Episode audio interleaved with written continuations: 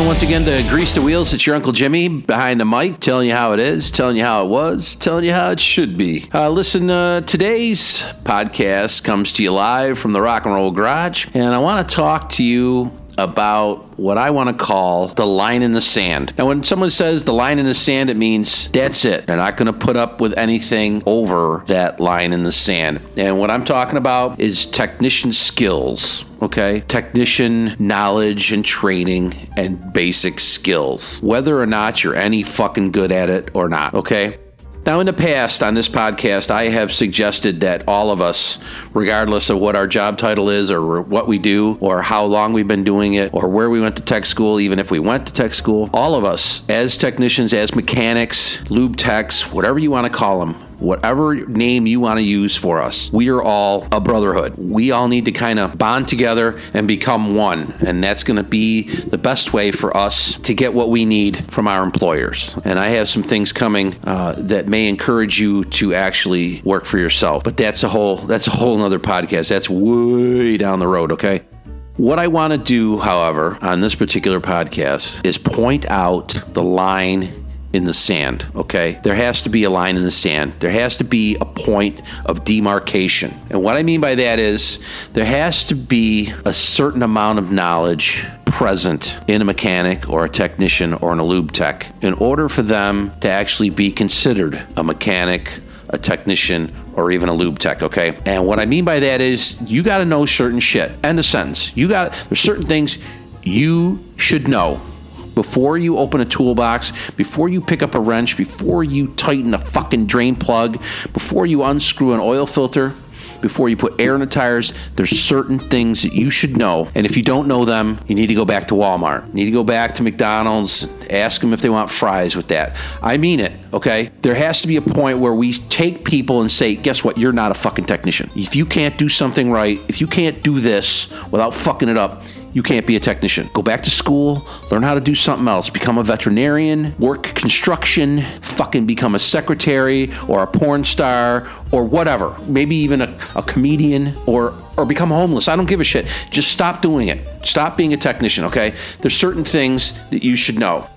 A lube tech obviously isn't going to know a, a whole heck of a lot. There could be lube techs out there that are actually really, really smart, really intelligent. But somehow it doesn't even sound right to say that out loud. Um, techs are typically guys who don't, maybe even don't have tools. Maybe the the shop they're working at supplies the tools. Okay. Um, and they give them this rudimentary training and they tell them how to uh, look things up. You know, this is how you look up an oil filter. This is how you look up the capacity of the oil in the, in the vehicle. This is how you look up the air filter. This is how you stuff the air filter in the customer's face so he'll buy a new one. Yeah, that's, uh, you know, they're going to train you just exactly as much as they need you to be trained to do that job at that oil change place or in that service drive, the lube tech racks at a shop or a dealer. And that's it. And it's okay if that's where you're at. Okay. And if you aspire to be a technician, to be a mechanic, to be one of the flat rate guys in the shop, or to, uh, you know, be one of the technicians who has great big snap on triple bank toolbox full of tools and you have all the knowledge to, to, to use them and you make lots of money. If you aspire to that, that's great. But if you're in the, if you're a lube tech and someone's hired you as a lube tech, te- chances are you didn't overly impress that individual when you got hired. But if you work there, you have a chance to impress that same individual who hired you and can give you a raise and can move you up in the shop. You have the uh, ability to impress that guy later on by learning how to do what you do well, doing it well, having proper attitude, and being better at what you do than everybody else. Okay? Lots of guys, I'm sure lots of guys started out as lube techs and they aspired to be technicians. So they learned everything they needed to learn to become a technician. And guess what? It worked for them. And maybe, you know, maybe they uh, got trained by somebody, maybe somebody helped them out. Somebody probably helped everybody out. I actually don't recall anybody helping me out all that much. Uh, I was a self starter, but uh, you can you can get there. You can get to where you want to go.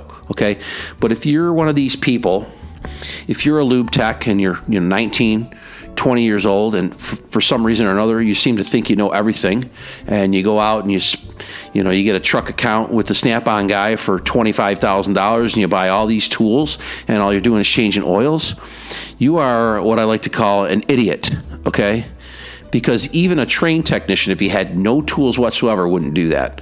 A trained technician, such as myself, I figured out what I needed and bought the minimum amount of tools I needed, borrowed what I needed from the other technicians, and if I borrowed it a lot, I bought it. So if you start out in a lube tech as a lube tech and you buy $25,000 worth of tools, it indicates that you're not too fucking bright, okay? Now, as far as being a technician, and I don't want to talk about lube tech guys anymore, okay? Because that's kind of the uh, the purgatory of being in the shop, okay? You can either make it as a technician from there, or you can remain a lube tech, or you can go back to school and do something more fucking useful with your life. Um, but what I'm talking about is somebody who gets hired in as a technician, or who gets a job as a technician, either in your shop or in any one of the other fucking shops around the country. I don't care if it's a Pep Boys, a Goodyear, or a Chevy dealership If you get hired as a technician, there are certain things that you should know before they let you in the door. And these things have fallen off by the wayside over the last few years because of the extreme shortage of technicians. Okay. And what I mean by that is shop owners and service managers and other people who interview technicians to work in their shops have lowered their standards so fucking much that they will pretty much take anyone who can fog a fucking mirror. And all they're doing if they do that, is creating problems for the people who work there. I've had to fix plenty of cars that were not fixed correctly, not even remotely correctly, by some of the new hires that we have had in some of the shops I've worked.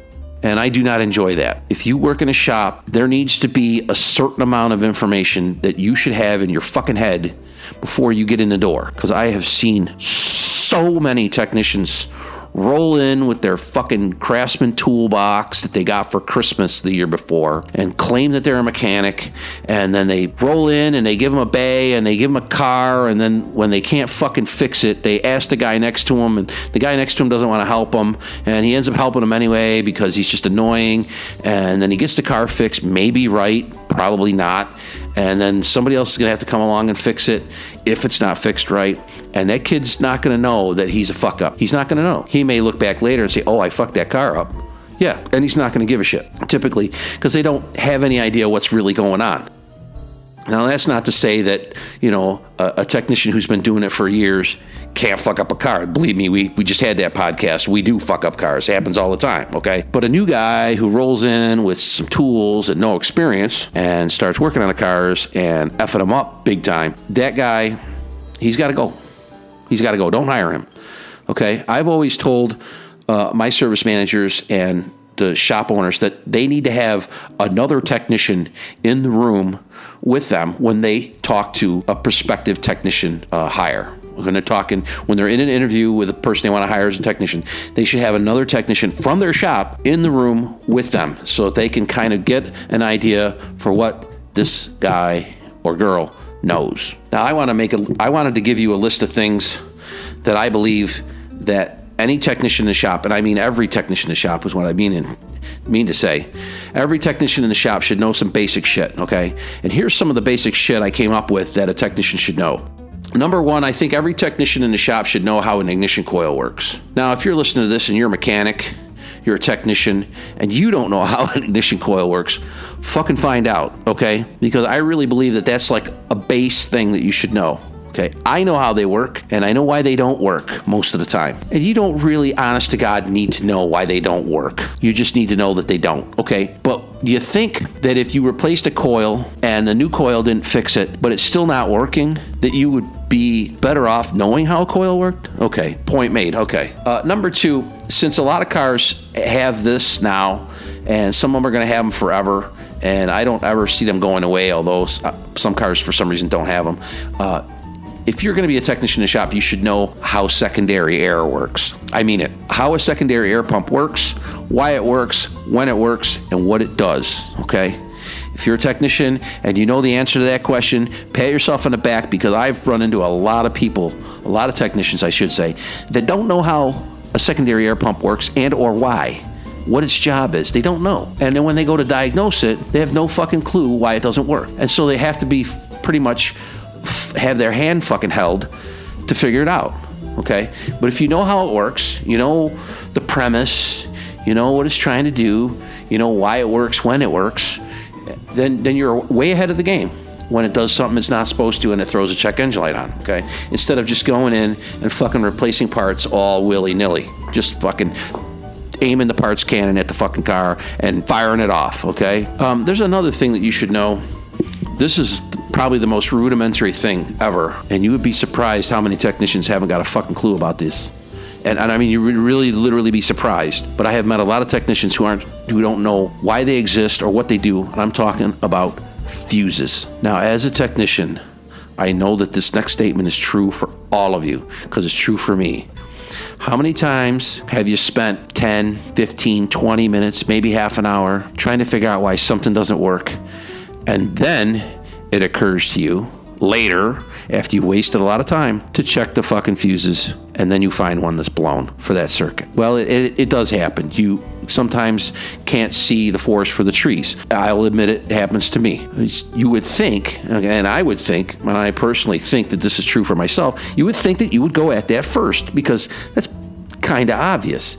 And the cars I work on, some of the fuse boxes, some of the fuse boxes suck to get at. So you wouldn't go there first, but you probably should. So keep that in mind, gentlemen uh, and ladies. If you're diagnosing a car, you got electrical problem, pull up the wiring diagram, find out what fuse it is, and just check it.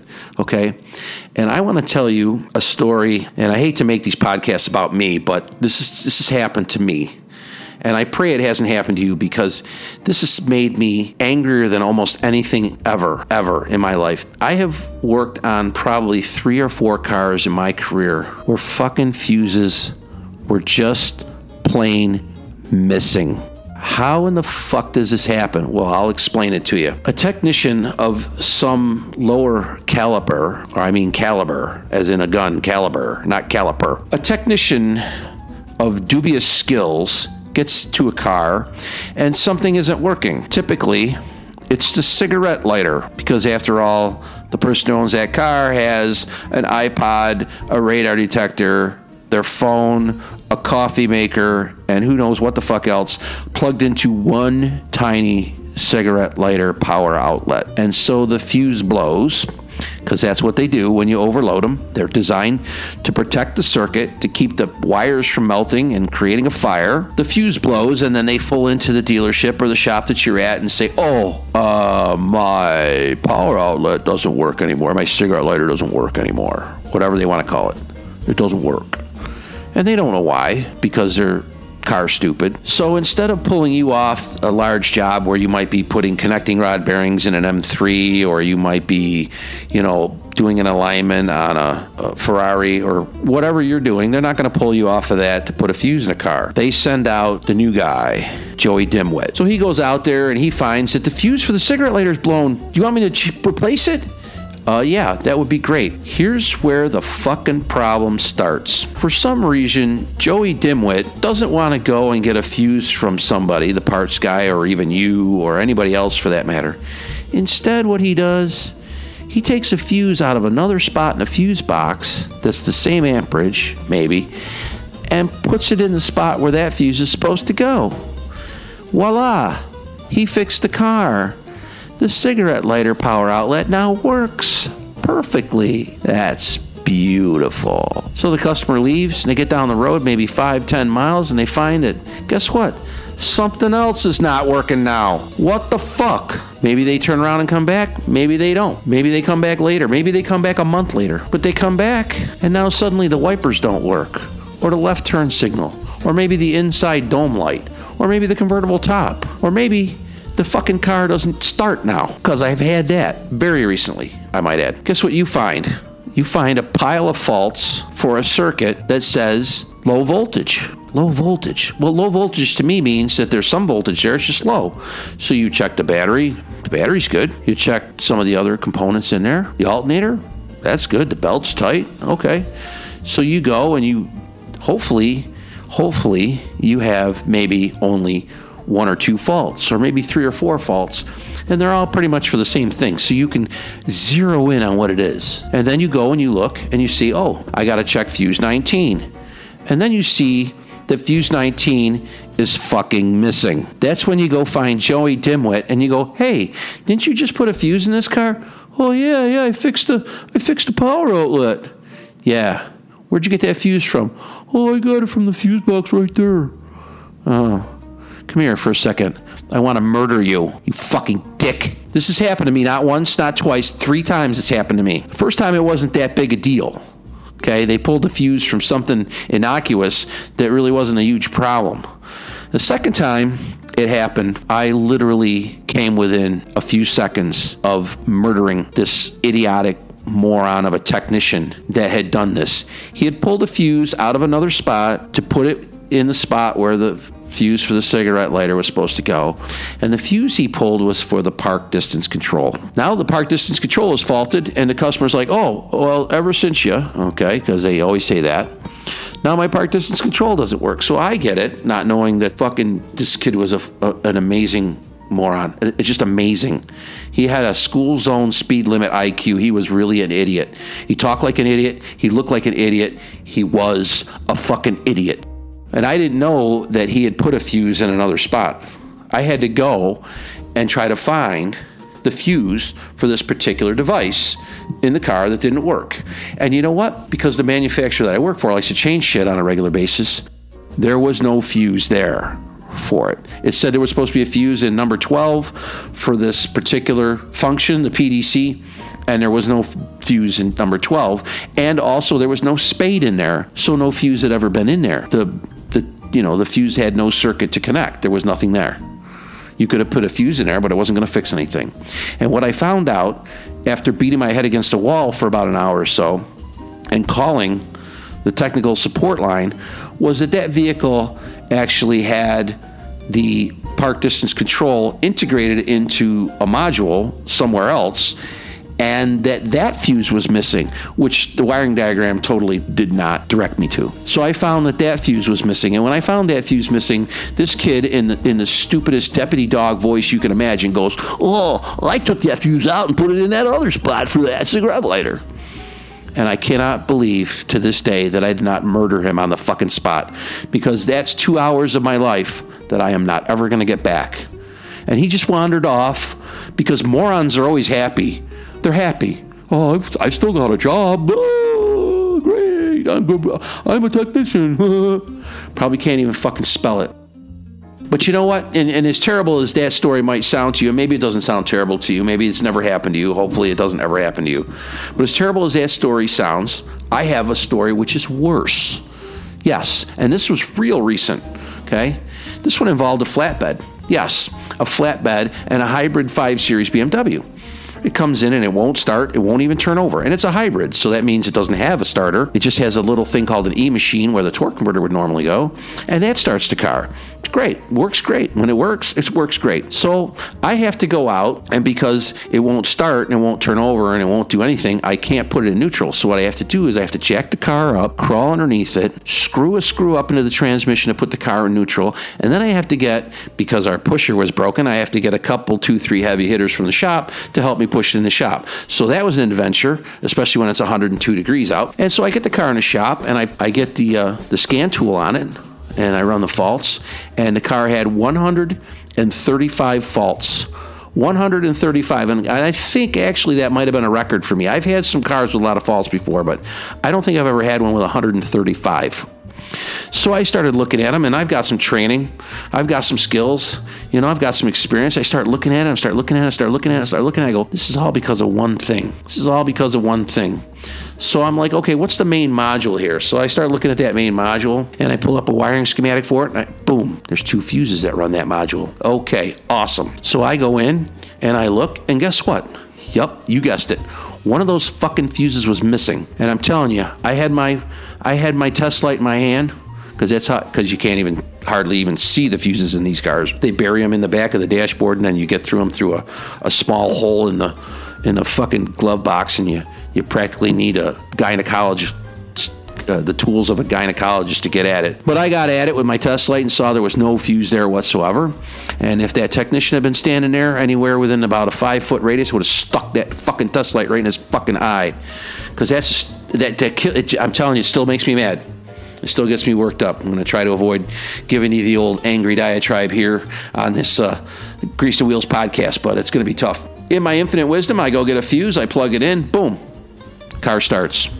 Everything seems to work. No, wait a minute. Not everything. I've got about seven things that don't work. Okay. So I start trying to diagnose them. And you know what my problem was?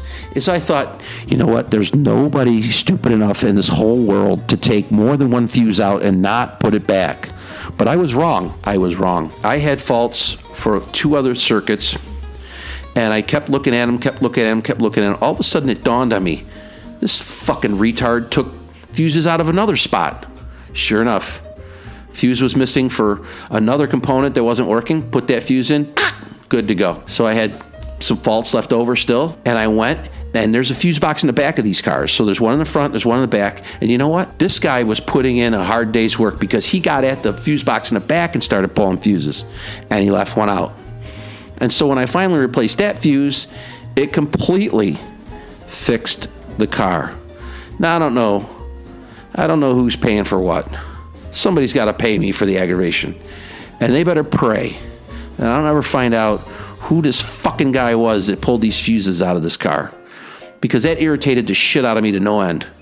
If you, and, and that gets me back to where this podcast started. If you're a technician, if you claim to be a technician, a mechanic of any kind, and you pull a fuse out of a fuse box to put it in another spot and then don't replace either one of them with a new fuse, you are no longer a technician. You are a stupid motherfucker and you need to take your fucking tools back to Sears and return them and go see the softer side, okay? Seriously, because you don't belong in the shop. You're just a dumb fuck. If this problem has never occurred to you, pray it doesn't because it, it throws you for a loop. It throws you for a loop. It's something unexpected. It's almost like somebody has done this on purpose. And as a matter of fact, when I was attending uh, training for the brand that I work for, they would actually do this on purpose, but they never did it to me. They just sabotaged relays and wanted to see if I could find the relays. To wrap up this uh, podcast, what I want to say to you as a technician is if you have guys in your shop who would do stupid shit like this to you, you really need to either take them under your wing and teach them something and sometimes it's just as simple as teaching them what not to fucking do, or you need to just get the fuck rid of them. And usually within the first two, three weeks or so, maybe a month, you can figure out if a technician's worth keeping. Um, the problem I've always had in the past, and, and and I can't believe I have ever, I can't believe I've ever had this problem. But there have been technicians I've worked with who had no fucking business being in a shop with tools and putting on their Facebook page that they're technicians because they're just that fucking stupid. And sometimes they compound the stupidity that they have with being lazy. And that is the absolute worst. And you need to get these fucking guys out of here. And you know what? I'm not going to tolerate these these guys. Okay, that's just a personal thing.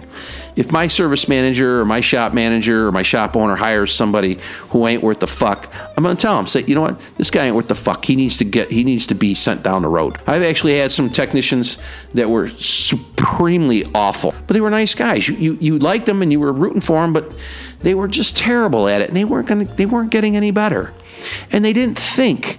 They just did stupid, stupid fucking shit, and stuff that would make you scratch your head, stuff that makes you go, what the fuck were you thinking? Oh, that's right, you weren't. It makes you appreciate a, a technician who gets hired, who has a good attitude, and who can do the job, and and and you like them. Okay, so that's the line in the sand. That's that I want to point out for you guys. Is there's technicians that should not be technicians. Let's let's do what we can to either get rid of them or help them along. Okay. Um, that's enough of me. Uh, sorry about the anger. The scenarios that I laid out for you should be things that no technician should ever have to deal with. I mean, it's it is it, honestly it's bad enough when the cars break themselves, but when other people get their fucking greasy, grimy, stupid little fingers on them and fuck them up for us, I I cannot tolerate that at all. Okay. So listen, the podcast is over. I want you to tell me if you've got any stories that are similar to the one I just regaled you with. Um, let me know what you did or what you plan on doing about uh, technicians in your shop who don't belong in your shop. Uh, let me know what's worked for you and what hasn't worked for you. Some, you know, I mean, if a technician's got to go, get rid of them and let me know how it worked out. Okay. Uh, this is Jimmy. We're signing off. Hit us up on Twitter, Facebook, and uh, Uh, what's the other one? Instagram? Are we on there? Sure, we're on there. Okay, hit us up with your stories, your comments, uh, your uh, feedback. Until then, it's Uncle Jimmy signing off. See you.